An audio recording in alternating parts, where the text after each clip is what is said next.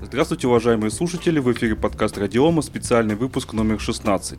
Сегодня у нас 9 февраля 2022 года. С вами, как обычно, как всегда, я, Андрей Зарубин, Вика Егорова. Всем привет! И специальный гость этого выпуска Юлия Белозерова. Здравствуй, Юлия. Привет. А, Юлия выступает на конференции э, под названием Team Lead Conf Foundation 2022, которая проходит 21 и 22 марта в Москве в Крокус Экспо. И у нее будет доклад. Доклад называется «Коммуникация с миром и заказчиком, чтобы было эффективно, не больно и не страшно». Все так? Да, все так. Юлия, расскажи, пожалуйста, кем ты работаешь, чем занимаешься? А, и самый первый вопрос, э, стандарт для нашего подкаста. Какую используешь операционную систему? Я аж зависла. Um, обычно Mac, iOS, uh, но так было не всегда. Uh, в, моей, в моей душе есть uh, Linux, поэтому... Наш человек, значит. Да. Поддерживаем, так. одобряем. Кем работаешь? Uh, моя роль сейчас называется Technical Program Manager. Uh, я uh, живу в Нидерландах, в Амстердаме, поэтому работаю на английском, соответственно, роль тоже на английском. В российские реалии это название бы трансформировалось либо как программный директор, либо как менеджер программ, руководитель программы. У Юли, как она уже сказала нам, одна из ролей это коммуницировать людей, я правильно понял? Да, и мой опыт это в первую очередь управление проектами самого разного масштаба. То есть я начинала с одной команды, а сейчас это управление программами несколькими. И большая часть того, что я делаю, это коммуникация а, в разные стороны. Вниз, вверх, вбок. Давай начнем с самого, мне кажется, начала. А, подчиненный руководитель отдела, или там как-то так вот, небольшой руководитель, тут менеджер младшего звена, так можно, наверное, сказать.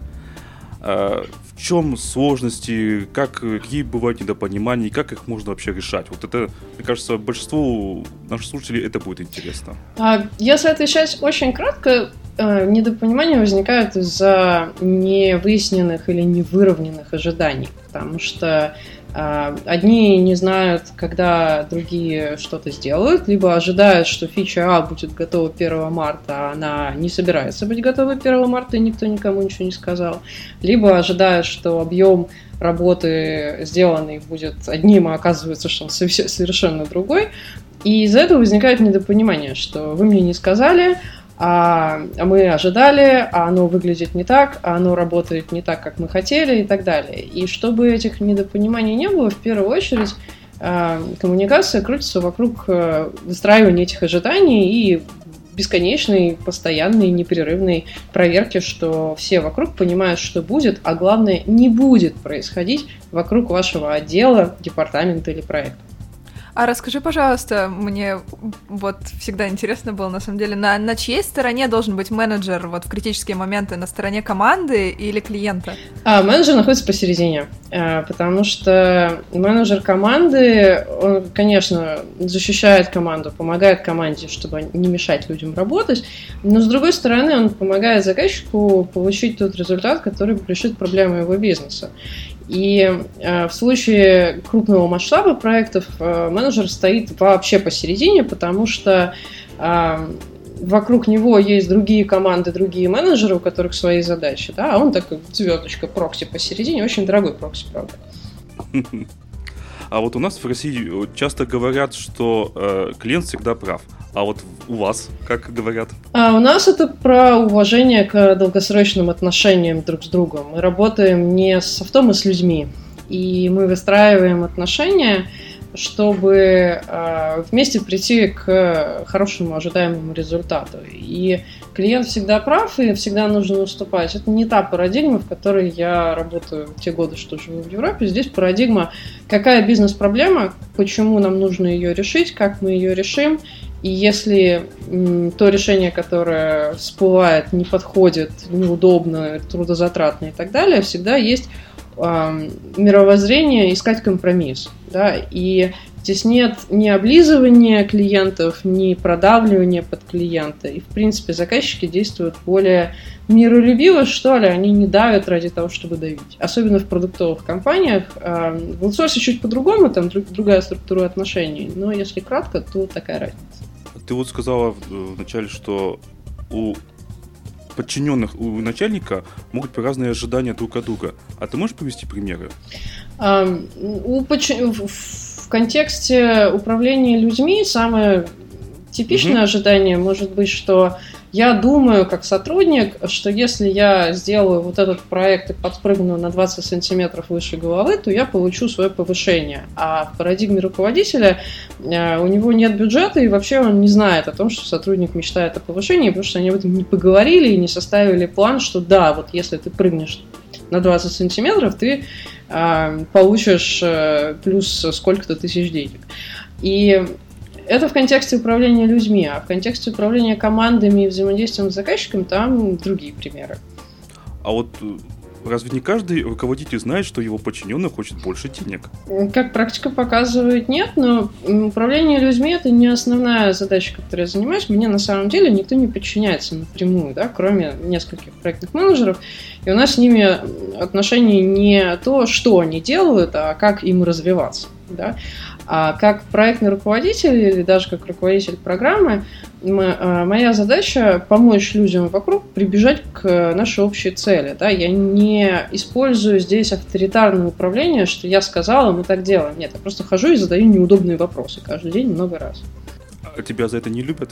За неудобные вопросы? А, если найти подход к человеку, то любой неудобный вопрос, э, имеющий аргументацию и зачем я его задаю, он не приводит к развалу отношений. И если возвращаться к теме выстраивания отношений в долгую э, с заказчиками, мы же работаем с людьми, а не с софтом, да, мы каждый день разговариваем с другими людьми, и нам нужно иметь с ними некоторые отношения. Вот если, у меня был пример такой, несколько лет назад мы делали миграцию одного продукта с платформы на платформу внутри одной компании, но это были разные департаменты. И там был скоп с одной стороны, скоп с другой стороны. И э, инициатором этой миграции был мой департамент. А на стороне мигрирующей стороны было очень много сопротивления, что вот, у нас нет людей, вот, нам это вообще не очень надо, нам нужны новые фичи, отстаньте от нас. И в итоге проект превысил время оценочное в пять раз, а ресурсы в три раза.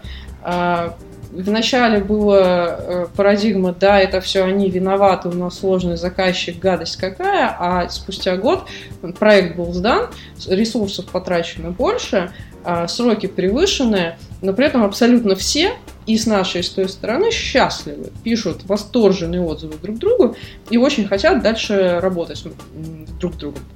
За, за счет чего это получилось? А, за счет выстраивания отношений и понимания, чего хочет другая сторона, почему она чего-то сделать не может. Один из примеров в этом проекте был, что а, у принимающей мигрирующей стороны не было достаточного количества людей вот, ну, нужную единицу времени, чтобы сделать несколько не очень сложных задач.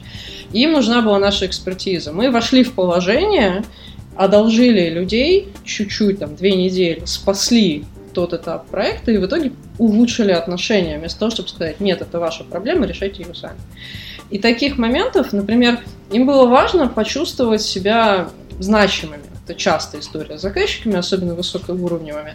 И в какой-то момент я позвала на встречу про дашборды мониторинга, там что-то очень было low-level.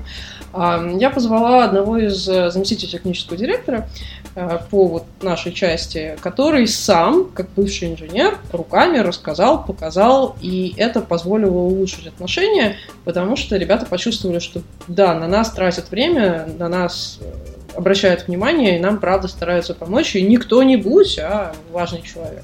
Я так понимаю, вам прям приходится очень хорошо чувствовать людей, а какие еще вот личные, личностные качества очень важны в работе? Я отвечу на этот вопрос с другой стороны. Э, вот если в лоб отвечать, да, софт-скиллы наше все. Коммуникация, презентация, под, уметь под, найти подход к людям. Но если отвечать совсем по-честному, то самая большая инвестиция в мои навыки коммуникации и взаимодействия с людьми – это несколько лет личной терапии. Походы на психотерапию регулярно, проработка своих Э, изучение себя, проработка своих разных историй.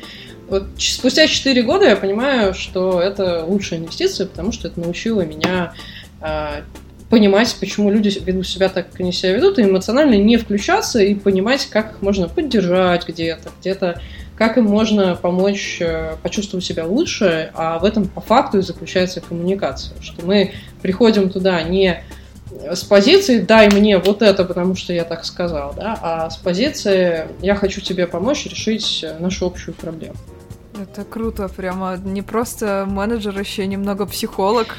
А, я учусь на психотерапевта, и я думаю, что спустя несколько лет я выйду из IT и просто поменяю карьеру.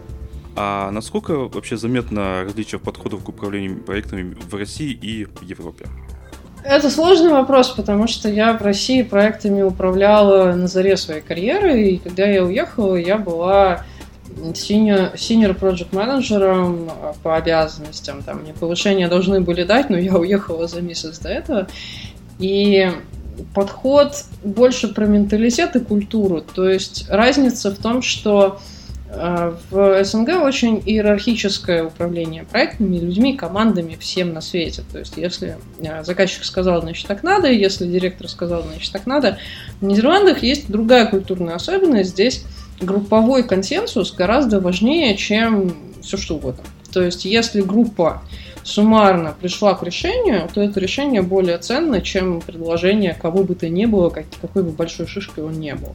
И это сильно влияет на методику управления проектами. У меня сложилось, сложился паттерн, что я часто с какой-то штукой, например, нам нужно сделать э, не знаю, определить цели на квартал. Да? Я приду к пяти людям в личку по одному, потом как соберу этот фидбэк, сделаю некоторый презентабельный вид, а потом приду к этой же самой группе, плюс еще несколько человек, и скажу, ребят, кажется, вот, вот так. Согласны, не согласны, давайте обсуждать. И таким образом мы приходим к более результативному, продуктивному и приятному для всех участвующих э, результату. В России и в СНГ в целом вряд ли бы это сработало, хотя, возможно, 5 лет, 8 лет назад, когда я вот занималась этим в России, у меня просто не было такого подхода еще, да, я была недостаточно сеньорной для этого. То есть, поэтому у меня прямого ответа, наверное, нет. Но если вам интересно почитать про культурную разницу, есть потрясающая книга, она называется Culture Map, а, культурная карта в дословном переводе. Я не знаю, переводили ее на русский, а, но она совершенно восхитительно описывает разницу культур а, славянской культуры, СНГшной в целом, скандинавской, европейской, там, Германия отдельно, Норвегия отдельно. Например, есть описание, что в контексте продать идею для американской публики культурно важно, чтобы был фокус на какие бонусы мы получим, когда мы сделаем вот эту штуку, которую нам пытаются продать. А для, допустим, европейской, немецко-нидерландской ментальности важнее гораздо, как мы пришли к этой идее и почему мы считаем, что это нужно. Это совершенно разные ментальности. Если работать в компании, где много экспатов, то это нужно учитывать прям каждый день, разговаривая с каждым человеком. Ну да, мне сложно такое вообразить. То есть у нас, когда э, я работал э, на заводе, там каждую пятницу были э, встречи с руководителем IT-департамента и, ну, по ВКС. И все системные администраторы, ну, все в разных городах, собирались, и в основном это было в форме отчета, а не совещания там, а давайте сделаем так. Ну, иногда было, конечно, там, типа, предложение там, ну, потому что человеку на месте в этом, на этом городе, в этом заводе, все-таки несколько виднее. Но начальник все-таки решает. Это зависит от культуры очень сильно, потому что в азиатской реальности у меня были проекты с Сингапуром, у меня были проекты с Китаем, и в азиатской реальности немножко не так. Допустим, если у вас совещание, то э, приоритет э, у э, того, кто как бы, старше. Да? И часто в некоторых странах важно, э, какой возраст у человека, когда он там, приходит на совещание, кого ты приводишь с собой. А в некоторых культурах важно, что совещание нужно только для подтверждения группового мнения, которое уже существует, а в некоторых это в некоторых культурах это, наоборот, место для дискуссии, да, и от этого структура управления проектом будет сильно отличаться, потому что, опять же, мы работаем с людьми, а не с софтом. Я как раз хотела спросить, просто у нас, а, как я вижу, принято у нас в стране, возможно, что менеджер это скорее начальник, чем а, тот, кто играет с командой на равных. То есть э, и работу строят так, что как бы стараются контролировать полностью команду, не давать им возможности. Как вы предпочитаете работать? А, я доверяю людям, с которыми я работаю. И я могу объяснить, э, зачем я от них прошу то, что я от них прошу. Мне очень нравится концепция, тоже культурная, кстати, что мы все с вами люди, да, мы все имеем собак, задачи после работы, ходим кушать, имеем хобби и так далее, но просто прямо сейчас в этой переговорке у нас разные роли. Да? Это позволяет отращивать способность э, прийти абсолютно в любой кабинет к любым директорам и сказать, что ты думаешь, не, не боясь, что получишь по ушам. Да? Вот это авторитарное управление – это иногда культурно, иногда зависит от политики компании конкретно, потому что культура компании тоже влияет. И я помню, что на заре моей карьеры мне было очень сложно подходить к высокостоящим руководителям и не соглашаться с ними. Да. Вот один из способов, э, как можно не согласиться с высокостоящим руководством, это объяснить на их языке, понятным, понятным им, а почему это решение не, не, не выстрелит. Да? Потому что Например, если это высокостоящий директор, ему, возможно, важна финансовая составляющая, да, и тогда все риски стоит презентовать в контексте э, сколько денег мы потеряем, сколько денег мы выиграем. У меня был пример один э, какое-то время назад, когда для того, чтобы получить виртуальную машину э, для dev э, environment, а, нужно было пройти 6 кругов ада, и это занимало ну, месяца 3 точно. То есть просто виртуалку для команды получить. Да? Там бесконечное количество согласований. Я прошла этот цикл один раз, все записала, мне нужно было пройти в этот второй раз, и я очень сильно выругалась и начала записывать вот прям по шагам, какой шаг есть, какой человек за него отвечает, сколько уходит времени и так далее. А после этого я презентовала э, список задач, времени и что мы не смогли сделать, time to market, э, что мы не смогли сделать из-за того, что не было этой виртуалки, презентовала это очень крупному директору, который был на моей стороне. И сказала, мы потеряли там примерно 400 человека часов на согласование суммарно всех этих людей, а ты, дорогой мой, знаешь, сколько эти человек часы стоят. Он покивал, прошло три дня, случился анонс, что мы теперь автоматизируем выдачу виртуалку, виртуалок. Они сходили там, в разные соседние департаменты, очень хорошо поговорили, спустя месяц все это было автоматизировано. Не потому, что очень сильно было надо, а потому, что получилось поговорить на одном языке. Да, если мы говорим с, допустим, техническим директором, э, у меня сегодня с утра встреча была, а, где я описывала, что мы там наконец-то первый request production пропихнули в очень большой сложной истории.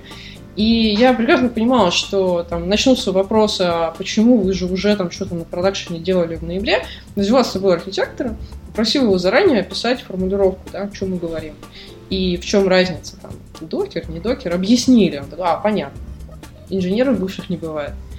И для него было важно понять, почему это большой ачивмент, и мы это объяснили на его языке.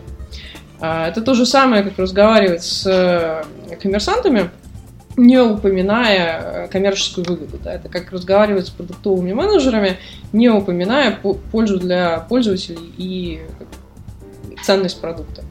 Так, поговорим о проектных менеджеров. Э, что вообще самое важное для проектного менеджера? Это, например, качественная защита, презентация проекта, работа с людьми, контроль сроков и грамотное планирование работы. Или все сразу? Или есть какие-то приоритеты? Все и ничего зависит от проекта, компании и видимости этого проекта. То есть, например, если это стратегически важная инициатива, самое главное это прозрачность. То есть, чтобы все вокруг понимали, что происходит, а самое главное, не происходит с проектом. А, информированность. Да, контроль сроков. Вот мне вспоминается кусок теории э, классического проектного управления про проектный треугольник. Что если мы подвинем сроки, то у нас пострадает либо качество, либо скоп. Да? Если мы э, подвинем э, увеличим его очень сильно, то нам придется подвинуть и либо сроки, либо качество. Оно взаимосвязано. Да? Нельзя потрогать одно, не потрогать другое. Э, можно иногда добавлять ресурсы, как бы там в некоторых версиях этого фреймворка рассказано еще про ресурсы, но это отдельный разговор, мы не про теорию сейчас. И для некоторых проектов, где есть фиксированные сроки, например, у нас есть только две, два оперантом. Мы можем либо управлять ресурсами, либо управлять качеством. А, если у нас фиксированное качество, например, как платежный сервис, да, мы можем управлять другими двумя. И, соответственно, в зависимости от природы проекта, то, чем, на, на чем сфокусирован проектный менеджер, будет отличаться. Например, для платежей, э, платежей для проектов в принципиально важно reliability, то есть насколько система может выдержать объем, проходят платежи, насколько это все стабильно, надежно. То есть в русском языке есть слово надежность. Вот я его ассоциирую, хотя перевод, честно, не знаю. А, вот.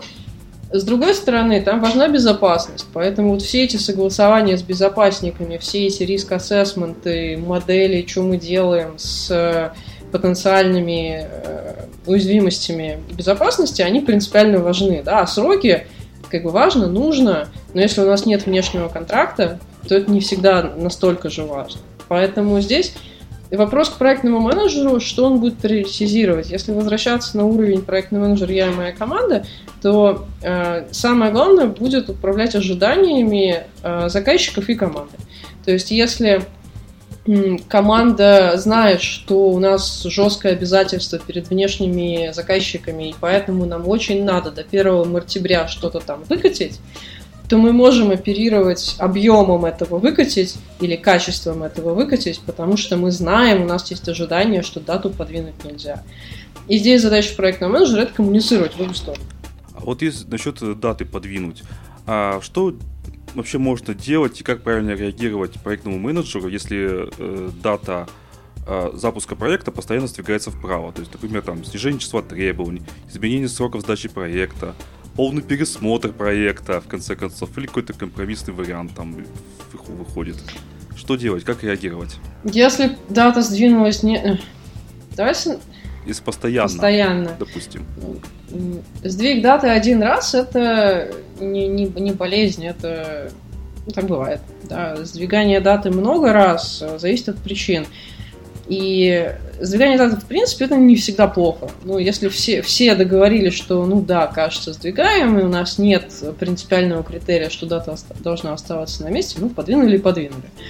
А если дата принципиальна, такое бывает, э, то причины чаще всего кроются в недоэстимированных э, сроках или объемах чаще всего мы забываем оценить задачи, которые не касаются напрямую разработки. А именно, точнее, не про разработку, но они не про разработку, а именно, как э, оценить интеграционное тестирование вместе с другими компонентами системы. Как оценить системное тестирование, подготовку к выходу в продакшн. Как оценить э, сроки э, анализа данных после того, как вы выкатили что-то в продакшн. А, и эти штуки очень часто совершенно забываются, потому что мы оцениваем только там, сбор требований, макеты, дизайны, собственную разработку, и очень часто забываем оценить штуки, которые сопровождают это дело. Там, допустим, подготовить support к тому, чтобы они могли начинать взаимодействие с вашим новым продуктом. Подготовить э, да даже простые вещи, код-ревью часто не оценивается, считается, что, ну, запихаем куда-нибудь, да. Здесь есть э, несколько практик. Э, на уровне команды очень хорошо помогает планировать э, не больше, чем 80% capacity этой самой команды. Потому что 20 уйдут на всякую непредсказуемую хрень, которая там, совещание, ой, попросили помочь, ой, что-то оказалось сложнее, чем я думал и так далее. И если на уровне команды планировать 80%, у команды появится немножко места для того, чтобы выдохнуть. Да? Не постоянно бежать и пытаться всех спасти, и мы горим, и все в огне, да? а просто спокойно работать и попадать в ожидание. Это первый способ. Второй способ, в зависимости от рисковости проекта и в зависимости от ответственности за заваливание этих самых сроков, можно добавлять некоторую поправку на ветер, но эта поправка на ветер должна быть предсказуемой. А именно, а, если мы просто добавим, ну, плюс-минус 20%, то, ну, к общей оценке сроков вашей фазы проекта или целого проекта, то это непредсказуемо и считать, что у вас нет оценки. А если мы попросим оценки сроков, а, если у нас такая модель, что нам нужны оценки сроков, если мы попросим оценки сроков с каждой команды as is, как есть, без добавок, и прям скажем, дай мне без поправок на риски, а, вместе все это сложим, и аргументированно добавим. Мы добавляем 30%, потому что у нас есть большой риск, что мы недооценили скоп, мы пересмотрим эти 30%, э, не знаю, через два месяца. Это второй способ. На проектах в консалтинге, в аутсорсинге бывает и 150% добавляют, если там штрафы по контракту.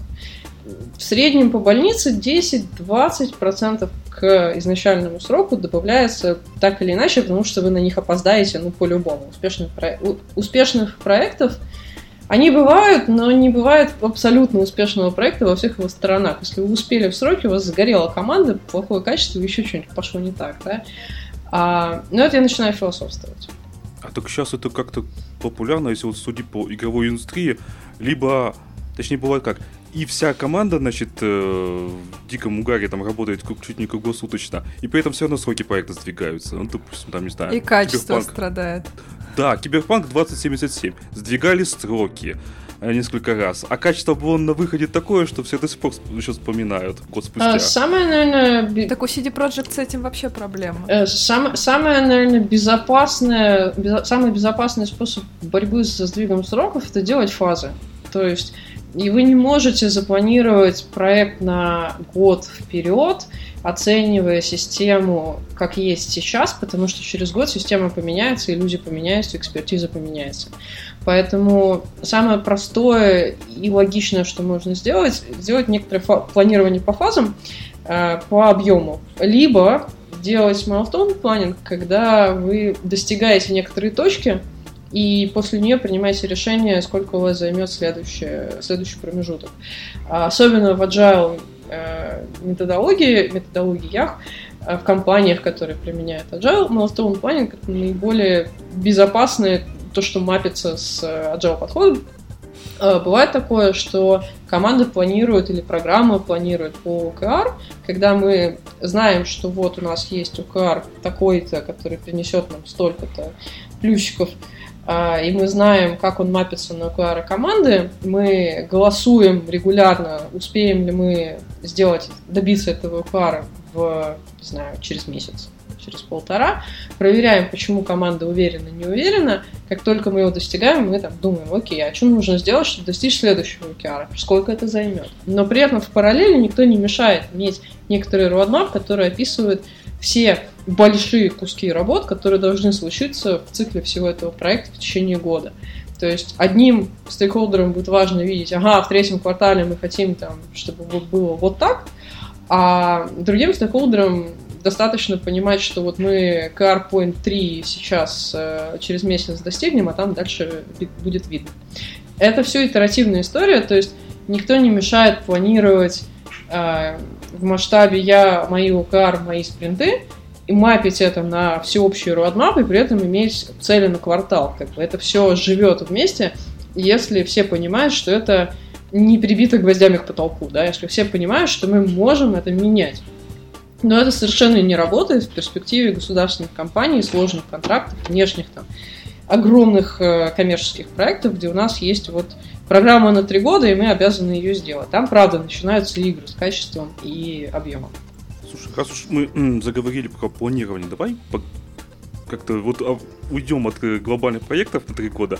Какие инструменты есть? Э, есть ли разница планирования между менеджером проекта и рядовым сотрудником, допустим, программистом, системным администратором? Что вообще можно пользоваться, по твоему мнению? Что используется у вас там? У нас э, в Европе в целом? Что любят? А, хороший вопрос, мне, мне его часто задают.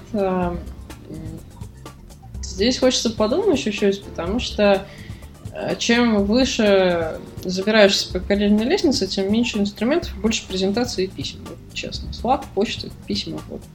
презентации, может, мира, борды, кстати, хорошо работают.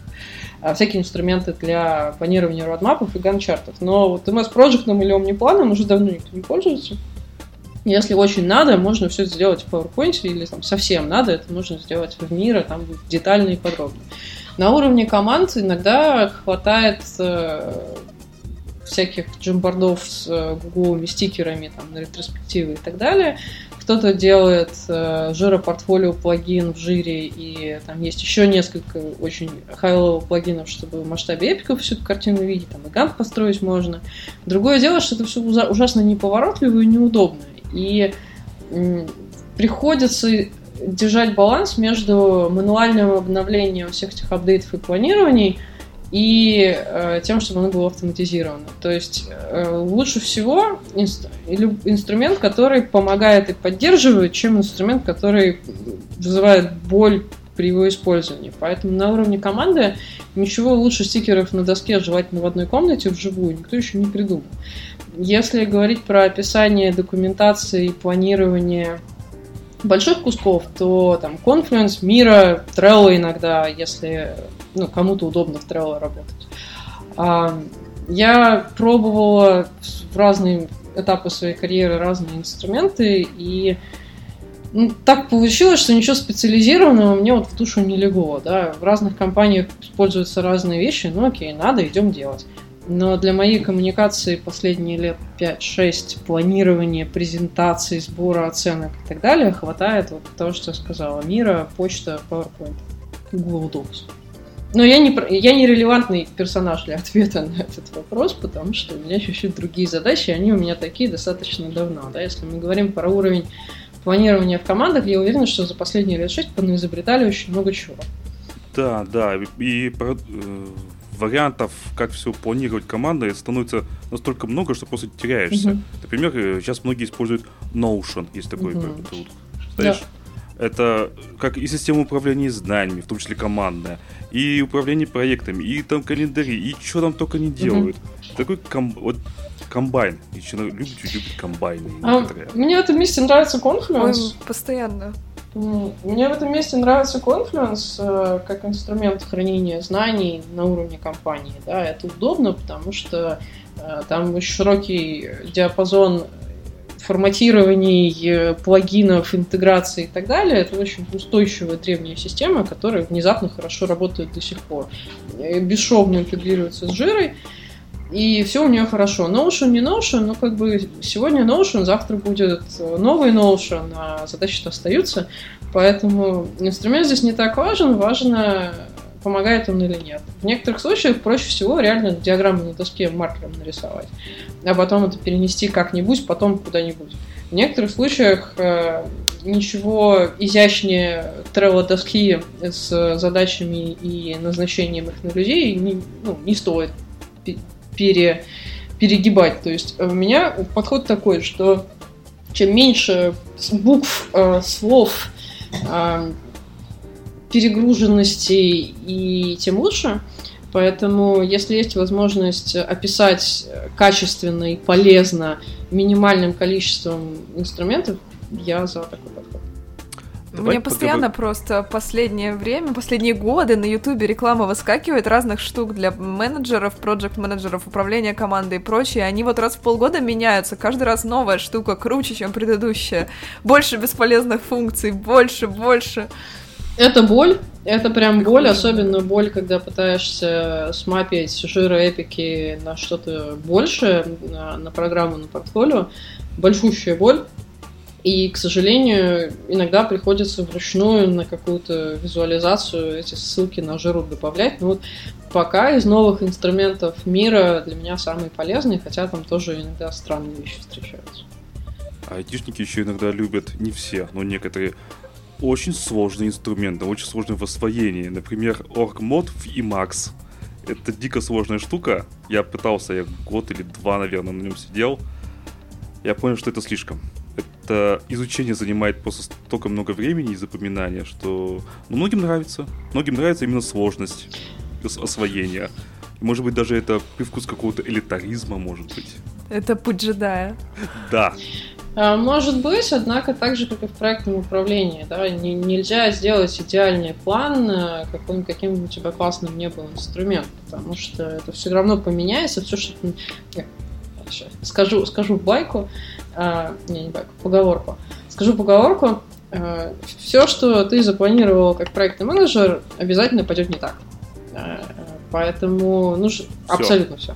Поэтому нужно, нужно к этому быть готовым. И э, я в какой-то момент начала просто радоваться, когда все пошло по плану. Э, не потому, что из меня плохой менеджер, а потому что ну, природа проектов такая. Да? Обязательно что-нибудь не заработает с первого раза, обязательно где-то тут заболеет, уволятся, не хватит команды, поменяются приоритеты, подвинутся сроки и так далее. Поэтому идеальных проектов не бывает. И все, что проект-менеджер запланировал, оно тоже очень редко случается так, как он запланировал. Оно может случиться в те же даты, но совсем по-другому. Оно может случиться в том же сколпе, но не все даты, не теми людьми и не в том дизайне, например. И это будет хорошо. Почему нет? Если оно решает проблему заказчика, то какая разница?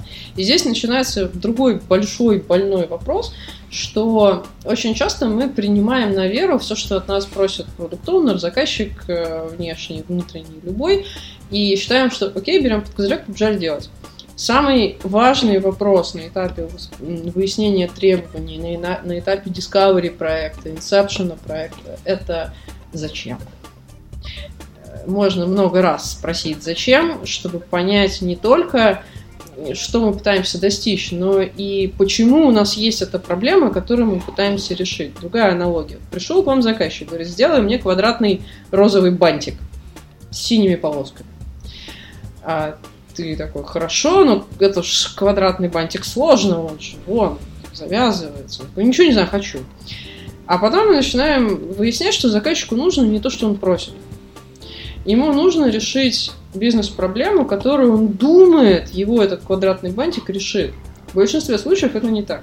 Задача аналитика, задача продукт-оунера и проект-менеджера в первую очередь, наверное, выяснить, какая там бизнес-проблема и почему эта бизнес-проблема важна.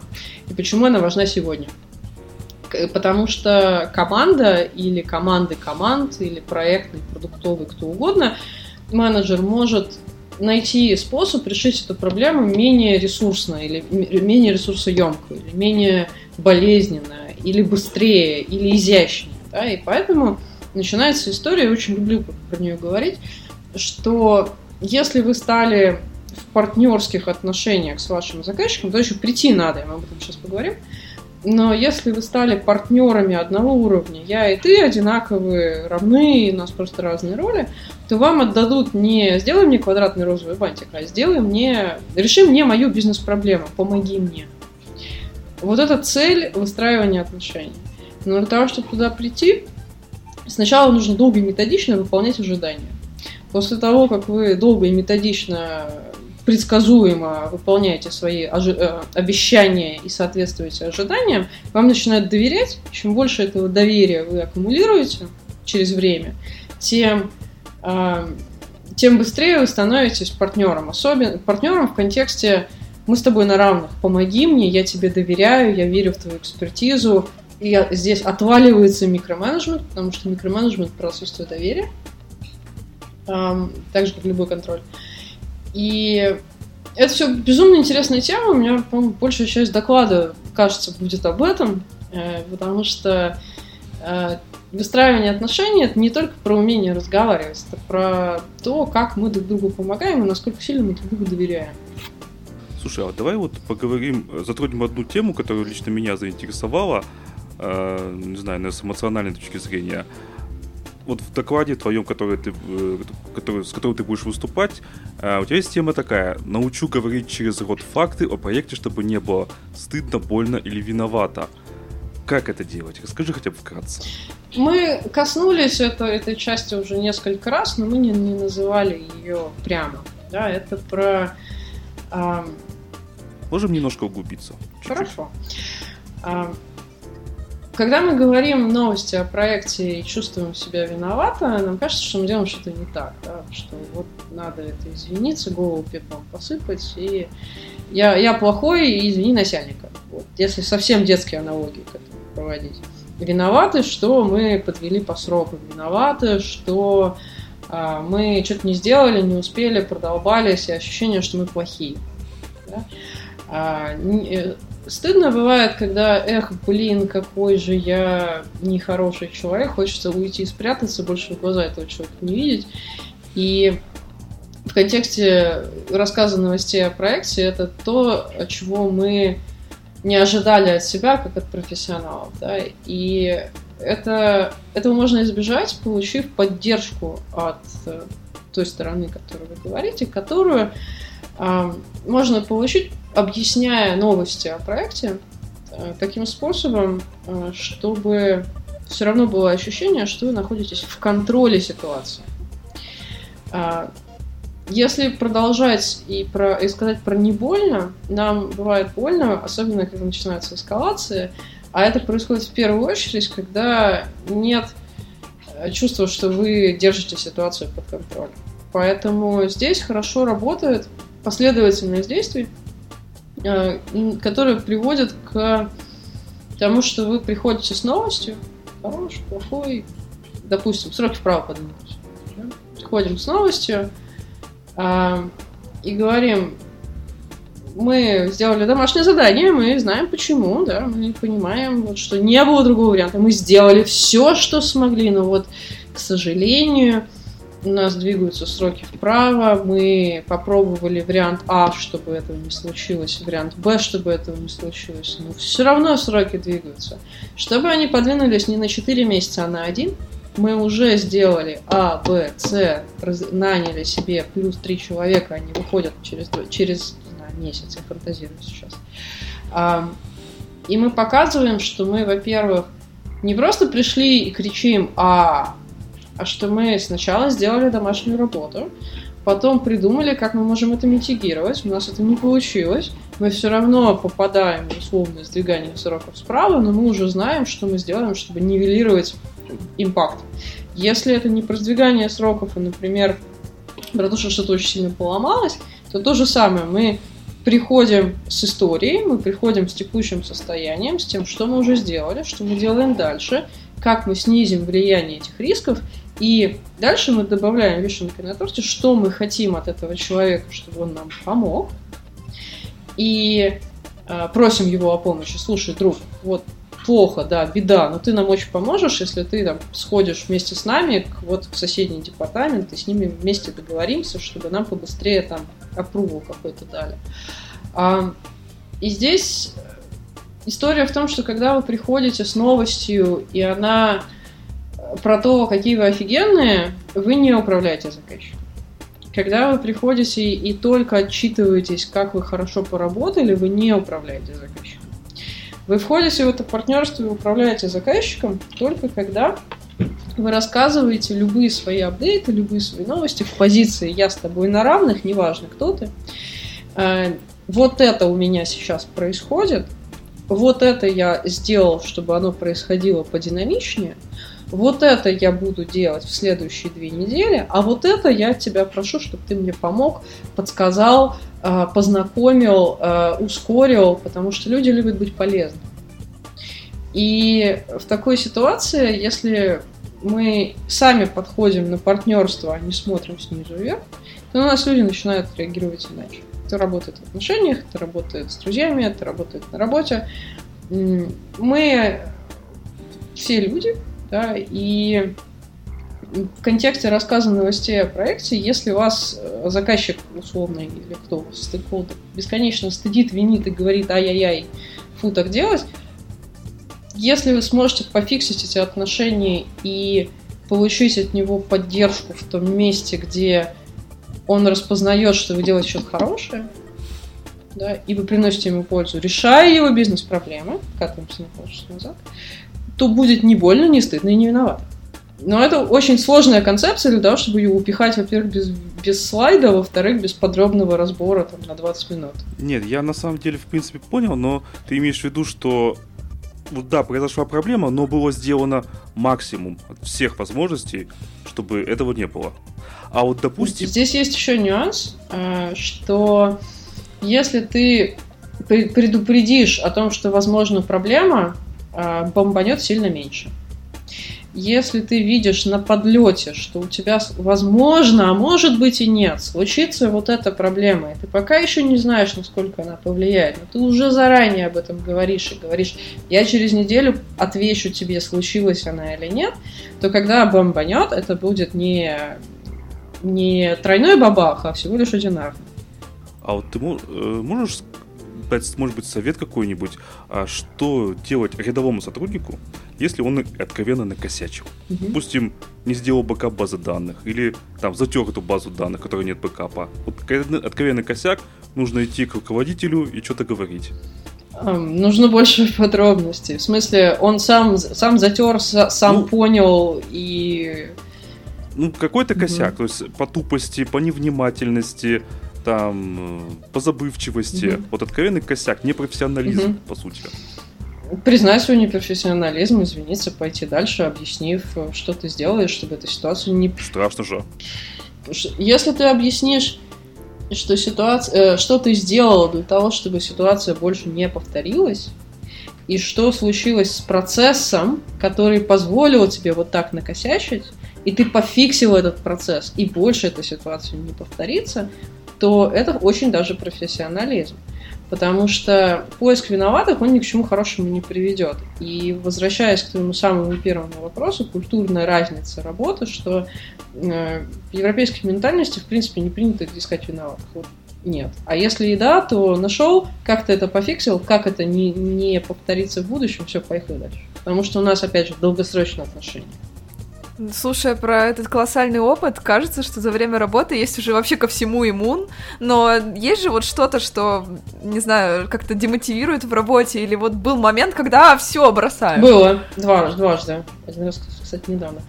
А, я разочаровалась в профессии давно. Я потом... У меня ушло время на то, чтобы принять Прямо в Прям в профессии. профессии, да, потому что на рынке бардак, требования за 10 лет к профессии поменялись очень сильно, и у меня большая обида, у меня болит, и я прошла через эти эмоции, когда э, получила другую немножко должность и смогла пофиксить все то, что никто из моих руководителей не мог пофиксить во всю мою карьеру, но это не тема нашего разговора, это вообще про другое.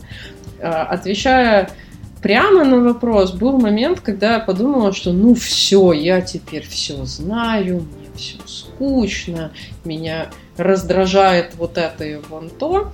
Э, Я тогда нашла потрясающее упражнение, всем его рекомендую. Оно из э, внезапной математической статистики и анализа поведенческих реакций в экономике, но оно отлично работает и как э, один из методов. Очень мне хочется сказать когнитивно-поведенческой терапии, но у меня психологи сейчас начнут очень сильно кидаться помидорами. А, Ничего страшного, нас психологи не слушают. Окей. Короче, дневничок изменения настроения. Когда э, ты наблюдаешь за своей работой и такой, о, все пришли вовремя, никто не опоздал, ей, плюс там сколько-то, мне радостно, записал. Сидишь дальше, работаешь, о, блин, опять ему по третьему разу объяснять, как же бесит, записал. Потом сидишь такой, о, у меня сегодня не 10 митингов, а всего лишь 5. Как классно, я смог документацию позаниматься. Записал. Если этим заниматься недели две, станет очень понятной картира, ка- карти- картина э, про то, что в работе мотивирует, что не мотивирует, что драйвит, что нет, что нравится, что не нравится. Следующая задача – сделать хорошего побольше, плохого поменьше. Я в какой-то момент поняла, что меня люто бешено бесит управлять командами. Я вот не люблю эту ежедневную ну, рутину, спринты, груминги, фу. Я слишком долго этим занималась для того, чтобы это любить. Прям надоело, с большой буквы. Я это поняла благодаря этому упражнению и решила, что надо с этим что-то сделать. И в тот момент я встретилась с руководителем на очередной performance review, career development план, вот это все. Объяснила, что, кажется, хватит, и получила вскоре, довольно-таки при первой возможности, проект, где э, впервые командами управляли другие люди. Когда мне нужно было фокусироваться на отношениях с заказчиком. Это было очень больно, очень сложно. Я справилась э, с трудом, правда, вот на тоненького. Но я поняла, что мне так гораздо веселее. Прям сильно веселее.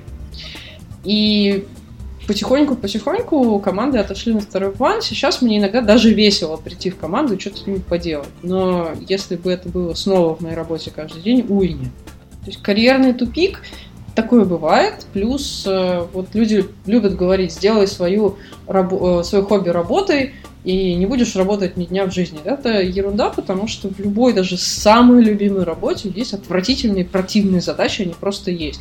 Вопрос, насколько их процент велик и насколько он мешает вам жить. И я не верю, что карьерный уровень, должность, компания это что-то очень стабильное в жизни, потому что абсолютно любая работа, на которой мы сейчас работаем, она в нашей жизни временная. Мы уйдем на пенсию, поменяем работу, поменяем профессию, компанию, страну, что угодно. А, но это опять же... Планету. Планету. Но это опять же философия, и вот упражнение помогает немножко определиться, а мы все были в состоянии потеряшек, когда кажется, что дальше расти не, не ясно куда, когда непонятно, что мне нравится, что нет, что мотивирует, что нет. Здесь кому-то помогает карьерное консультирование, кому-то помогают э, наблюдать за тем, что делают другие, а кому-то помогает терапия. Все хорошо, э, все способы работают.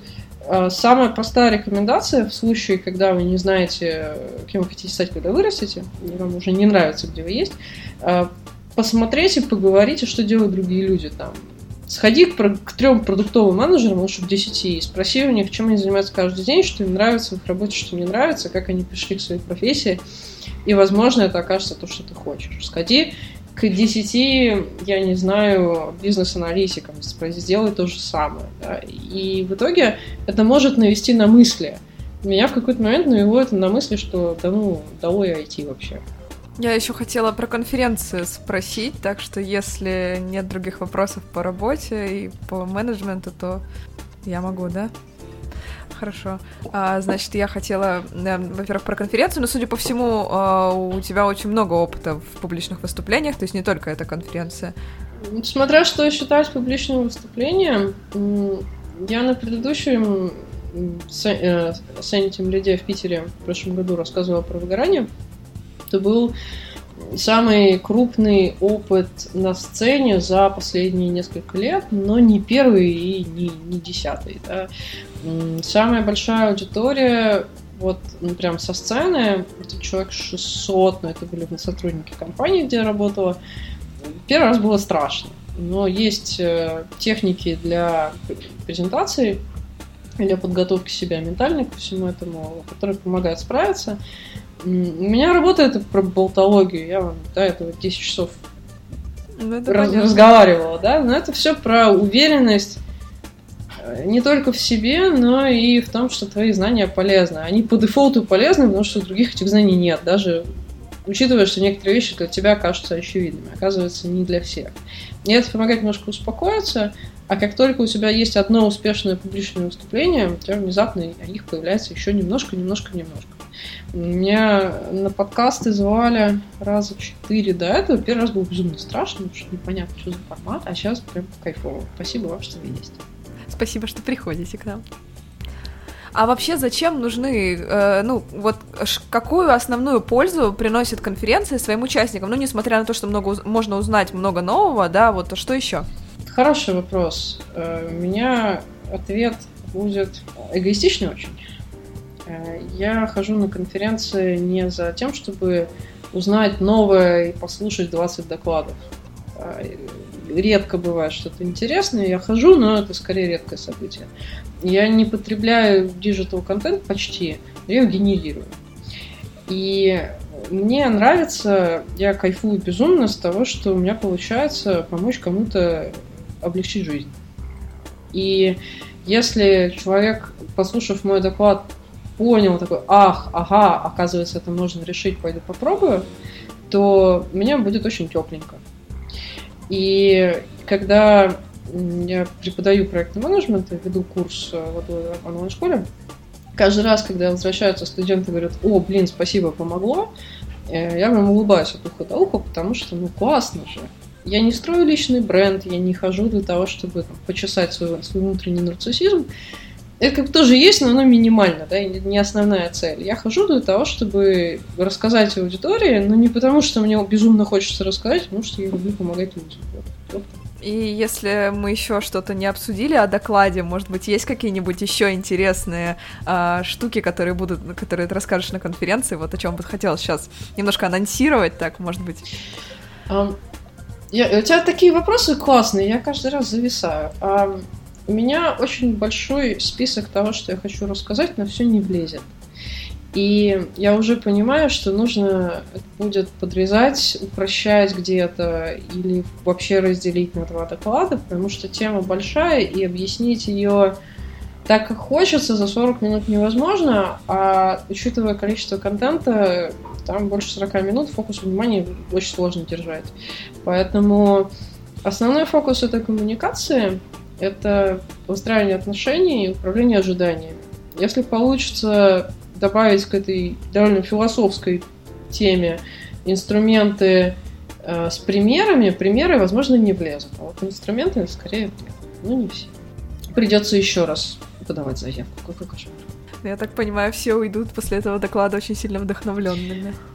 Um, и это будет отличным результатом, потому что если я смогу достучаться до одного, двух, трех человек, это будет прекрасно.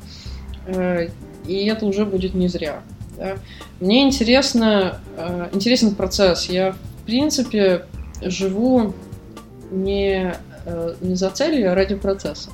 Мне важно получать удовольствие от того, что я делаю. Мне важно пробовать новый опыт и смотреть, нравится он мне или нет. А цели, знаешь, записать подкаст и рассказать еще на несколько тысяч человек свои мысли, это не цель. А вот познакомиться с новыми людьми, с новой аудиторией, с новыми вопросами, это прикольно. Ну, кстати, да, конференция же, это же еще и связи, новые знакомства. Um, это да, это важно. Я на прошлой конференции познакомилась лично впервые с коллегой, с которым мы раньше работали в одной компании. Мы живем в одном городе, мы уехали из страны оба очень давно, никогда не виделись, встретились в Москве на конференции. Так тоже бывает. А, полезные контакты, да, и еще важно быть частью комьюнити и проверять свои гипотезы об реальности. Потому что Иногда ты сидишь в своем, в своем мире и думаешь, что как у тебя, у всех, ты думаешь, что так, как ты управляешь проектами или продуктами, нормально, это единственный правильный способ. Иногда чувствуешь себя одиноко, что мне же не с кем поговорить, мне никто не поможет. А в итоге, если есть комьюнити людей или конференция, как пример, где ты можешь прийти и почувствовать, что ты не один, поделиться болью, послушать людей из похожей ситуации или из похожих компаний, то это добавляет немножко, немножко к ощущению себя счастливым, я бы.